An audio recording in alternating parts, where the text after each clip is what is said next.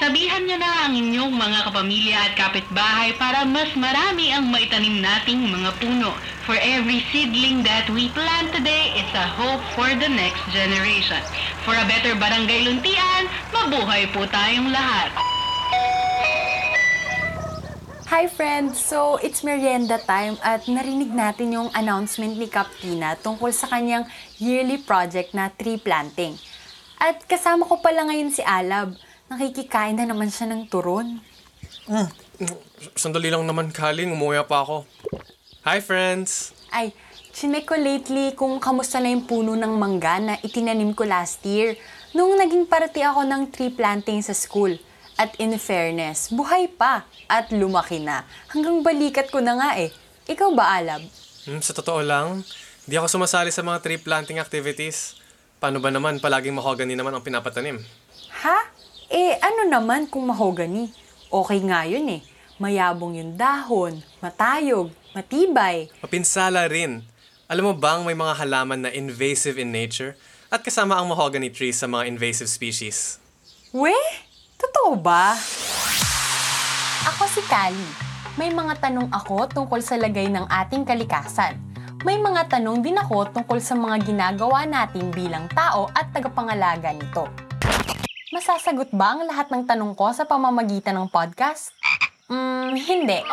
Pero sa pamamagitan ng pagtatanong, pakikinig sa iba't ibang pananaw, pagmumuni-muni at pakikilahok sa aking bayan, sigurado akong meron at meron tayong mapupulot na bagong kaalaman at paraan upang mapalakas ang ugnayan natin sa kalikasan at sa isa't isa.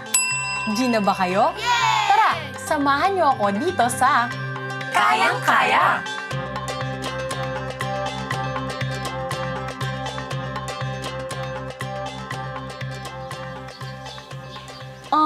excuse me? Why are you even here, Alab? Hala, sino ba yung kakarating lang? Ayan na naman kayo, chill lang kayo. Ay, nako. Pero, bago ang lahat, may kailangan tayong linawin. Sabi kasi nitong si Alab, kadalasan daw mahogany ang pinapatanim sa tree planting activities. At ang sabi niya, invasive species daw yun. Uh, wait. Hold on, girl. Invasive species? Uh, we may have tackled this during our science class, pero my mind is a little bit foggy right now eh. Foggy. Pero hindi. Ganito kasi yan.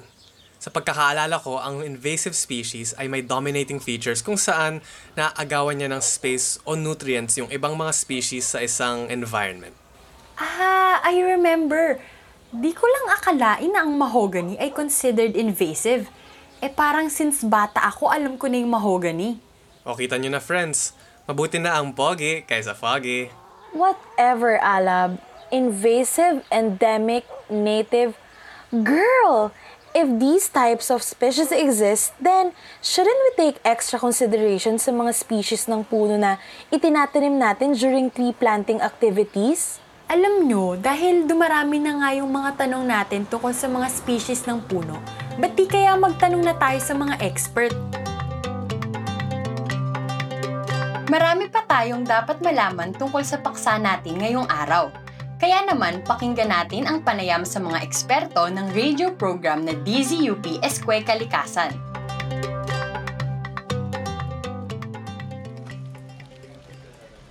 Kailangan natin ng malinaw na explanation about endemic, native, and invasive species. Kaya naman, isishare ko sa inyo ang sinabi ni Mr. Ali Omengan, board member of Justice and Programs and head of the Philippine Native Conservation Society Incorporated. Dinefine niya kung ano nga ba ang ibig sabihin ng endemic at native species. Philippines is one of the highest biodiversity hotspot um, areas or countries. We have 10,000, around 10,000 um, native plants and then around 50% of it is endemic. Endemic means na parang dito lang sila nahahanap. So ayun, kalahat, ah, mga kalahati ng halaman natin dito lang nahahanap sa Pilipinas. Now, tapos yun pa parang marami pang na nadidiscover na mga halaman. Kaya parang parami pa lang parami ito. So, approximately 5,000 endemic species ang nasa Pilipinas. Note natin yan na, na ang endemic species ay yung mga halaman at iba pang organisms na dito lang sa Pilipinas makikita. So, right now, it's kahit ang dami-dami nating these natural um, parang richness natin, it's under attack by what? So, first of all, ma- yung that 10,000 native species, marami sa kanila endangered, threatened, or yung malapit ng mawala. And why? Because yun, land use change, um, may mining or irresponsible mining, and then um, intensive agriculture. We have a lot of these issues.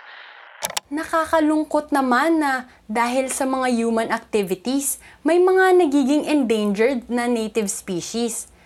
At nagbigay din pala si Sir Ali ng halimbawa ng endangered na puno sa ating bansa. At friends, alam kong kilala nyo ang punong ito. Okay, pag endangered, ganun rin. Sim, uh, similar to yung mga hayop, ganun din sa halaman. Um, isang example ito ay yung na nak- nakikita nyo around is Nara. Alam nyo ba na ang Nara ay is one of the endangered species? At bakit ito? Nakikita natin sa mga parks, nakikita natin sa urban areas. Yung, yung the way they um, compute kung paano nalalaman ng isang endangered species ay endangered nga ay tinitignan nila yung um, yung number or yung mga number of individuals nito sa gubat. So right now, yung Nara, kahit nakikita natin sa mga urban spaces, in fact, sa mga ating sa natural habitat ng Nara, yung mga sa gubat-gubat, very rare na siyang makita. Pinaliwanag din ni Sir Ali kung ano naman yung ibig sabihin ng exotic or invasive species.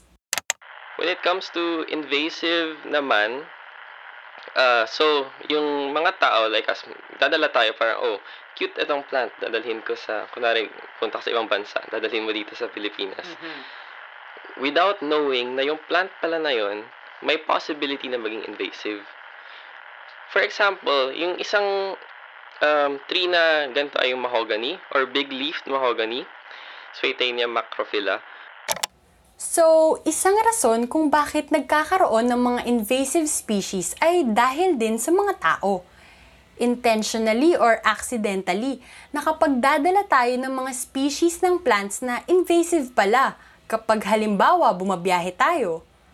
At tama nga yung wini-worry ni Alab, ang mahogany ay kasali sa mga invasive species. Etong mahogany nito, dinala ito dati sa atin kasi mabilis siyang tumubo. At ba't, ba't ang gusto mabilis tumubo? Para we can get timber from it. Okay. Parang, ayun, Kahoy. kahoy. Ah, at dahil doon, naging popular na siya, na parang gamitin kaya natin to. Pero yung problema doon sa mahogany na yan, hindi siya, hindi, hindi siya nakikipag, um, parang connect with other plants and wildlife. Hindi siya gusto ng other plants, hindi siya gusto ng mga birds kasi wala siyang fruits. Kaya nagiging, tapos mabilis pa to tumubo. Kaya naging invasive siya. Ang isang invasive species ay isang species na nakakaya niyang i-outcompete yung native species natin. For example ngayon, yung mahogany. So, itinatanim lang pala ang mahogany para sa kahoy, when in fact wala siyang ibang benefit sa environment. Hindi in sync ang mahogany sa ibang organisms at kaya pa nitong agawan ng space at nutrients ang mga ito sa isang environment. Ngayon, mas naiintindihan ko na kung ano ang invasive, endemic at native species. Naya, naku alam mo kailangan na nating puntahan si Kaptina para di matuloy ang pagtatanim ng mahogany. Ah, got it, Kali. Don't worry. I'll text mom and tell her that we need to talk to her.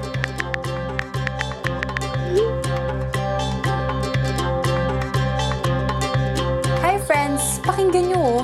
Ang relaxing na marinig ng mga ibon na namamahay sa mga puno dito sa park sa barangay namin. Presko rin dahil nagbibigay ng silong sa atin yung mga puno. Di ba Alab? Sinabi mo pa. Eh, ano yung ginagawa mo? Bakit ka nakatingala tapos nakaspread yung arms mo? Nagpo-photosynthesis. Ano ba? Ano ba yung ginagawa mo, Alab? Pero ito, seryoso Kali. Isipin mo na lang ang daming ginagawa ng mga puno para sa atin. Alam niya ba? Alamin natin.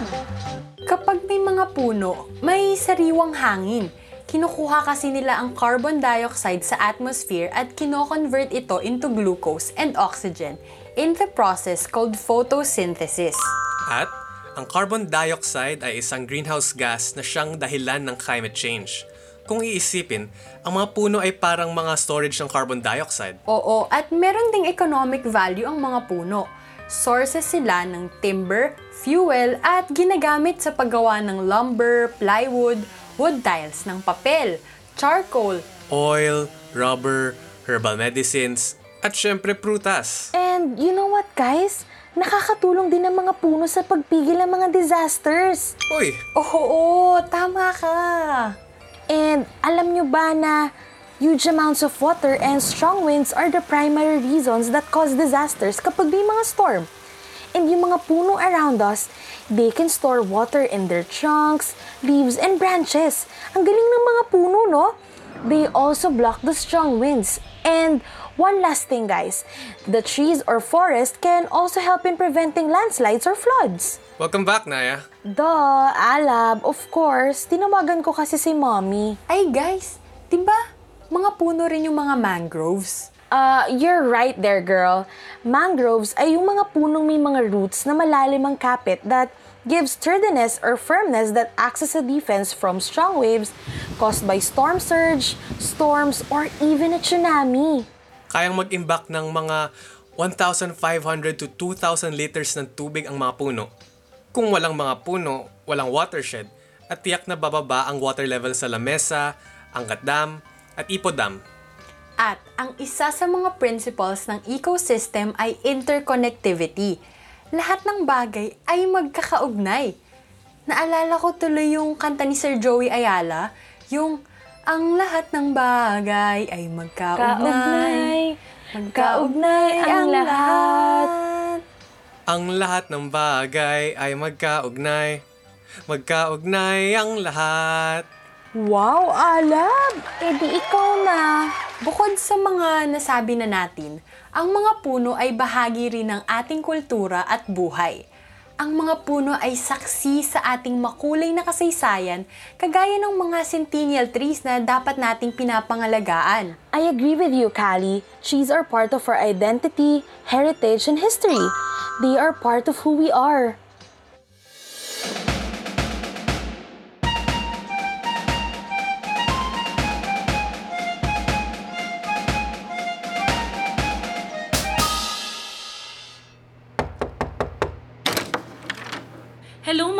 Constituents. What can I do for you? Napasugod kayo. Ay, Kaptina, eh, good morning po. May gusto po kasi sana kaming sabihin sa inyo tungkol dun sa tree planting next week. Ano po ba yung itatanim natin? Naku, huwag niyo po sabihin mahogany. Sandali lang, Iha. Anong... Madalas po kasing mahogany ang tinatanim sa mga patree planting. Kaya medyo nag-aalala kami, baka yun din ang gamitin dito. Invasive okay, species po okay. kasi yun. Huwag kayong mag-alala dahil binago na namin ang makalumang programang ito. The Barangay actually consulted experts from the Department of Agriculture and Department of Environment and Natural Resources about this activity. Ay, buti naman po. Ano po yung sinabi nila? Well, the good thing about the consultation, tiningnan nila at pinag-aralan ang area at uri ng lupa kung saan tayo magtatanim. Dahil dito, nagmungkahi sila ng mga uri ng puno na pwede nating itanim. And on the way na ang delivery, we are planting narrow trees. Wow! The pambansang puno of the Philippines! Love it! Good job ka dun, Mom! Why, thank you, Iha. Sabi kasi ng ating experts na inintroduce lamang sa Philippines ang mahogany bilang source ng kahoy dahil madali itong lumaki. Naging invasive ito dahil naglalabas ito ng mga kemikal sa lupa na nakamamatay ng ibang halaman at hayop. Nabanggit nga rin po ito kanina sa panayam kay Sir Ali. O di ba? Bukod pa dyan, nabanggit ng ating consultant from DA and DENR na mahalaga din na native o endemic trees ang itanim natin dahil sila ay mas matibay laban sa mga kalamidad gaya ng bagyo. Kung napapansin nyo, karamihan sa mga natutumbang puno kapag bagyo ay mga invasive dahil hindi nila kaya ang kalamidad. Oo nga no, hindi ko naisip yun ah. Sabi din ng mga scientists, if we plant trees in the right places, mababawasan ng around two-thirds ang ating global carbon emission. And that's enough to save humanity from climate change. Mom, tell them about the ridge to reef concept. Ay, oo nga, Naya. According nga sa ating consultants, ang ridge to reef concept ay ang pagkakaugnay ng lahat ng ecosystems mula sa forest, sa bundok, pababa sa mga bodies of water. Ang sinasabi nito ay anumang mangyari sa mga kagubatan ay makaaapekto sa ating mga nasa low-lying areas, pati na sa ating bodies of water. So, kapag nawala ang kagubatan sa mga bundok, maaring mawala ng nutrients ang lupa ng mga agricultural areas at maaari ring magdulot ng soil erosion na siyang maaaring makapatay sa mga corals na nasa dagat. Yes, yes, yes. And it may also cause disasters like landslides and flooding. Kaya importante talaga ang mga puno para balanse ang ating ecosystem. It is necessary for our survival. Hay, mabuti na lang po talaga at naisipan nyo na rin ipoproject ito sa barangay Kaptina. Totoo yan, kaya huwag niyong kalimutang mag-participate sa tree planting next weekend, ha? Ay, opo, of course. Uy, maaga tayo ha. Eh, bahala na. Okay guys, let's just text each other ha.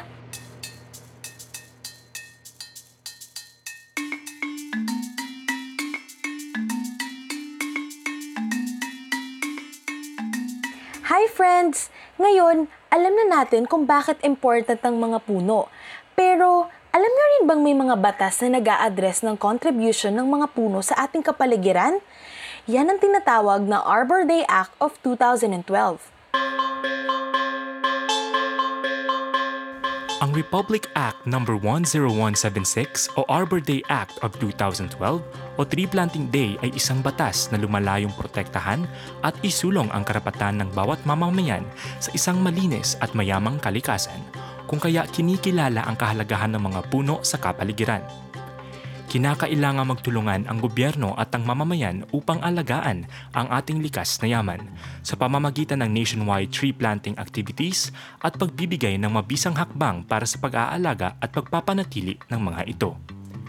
Isinusulong ng batas na lahat ng mga pinuno ng lalawigan, lungsod at mga barangay ay kailangang magproklama ng Arbor Day kung saan ang lahat ng mga mamamayang hindi bababa sa labing dalawang taong gulang at may karampatang lakas ay kinakailangang magtanim ng isang puno bawat taon.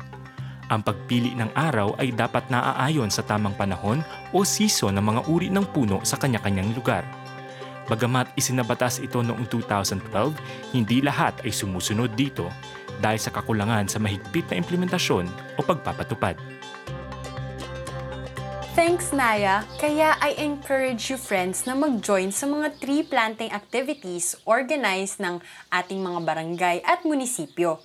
At di lang siya fun-fun ha, inuutos talaga ng batas natin na we have to save our environment.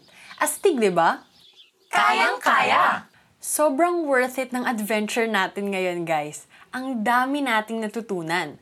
At may nabasa nga akong meme sa FB na siguro daw kung wifi hotspots lang ang mga puno, siguro ang dami na nating itinanim. Pero, tandaan ha na hindi porket tree planting activity ay maganda na agad. Kailangan i-consider din natin yung type ng mga puno na tinatanim at yung klase ng lupa. Kung kailangan natin ng tulong, huwag na huwag tayong mahihiyang magtanong sa mga eksperto ng agrikultura. Ano, kaya ba? Kayang-kaya! Tandaan din natin ang salitang interconnectivity. Konektado ang lahat ng mga bagay. Ang mga nangyayari sa ating kagubatan ay meron ding malaking epekto sa iba't ibang yamang tubig natin o sa mga low-lying areas. At may epekto din sa atin. Alagaan natin ang bawat bahagi ng ating kapaligiran.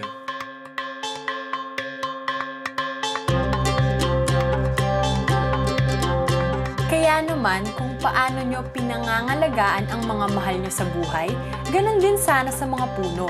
Dahil ang mga puno ay may buhay. Nagbibigay buhay at kailangan natin para mabuhay. So why not plant a tree today and share with us your favorite photo of your own tree planting activity? At huwag niyong kakalimutan gamitin ang hashtag na kayang-kaya. Ano? Kaya ba? Kayang-kaya!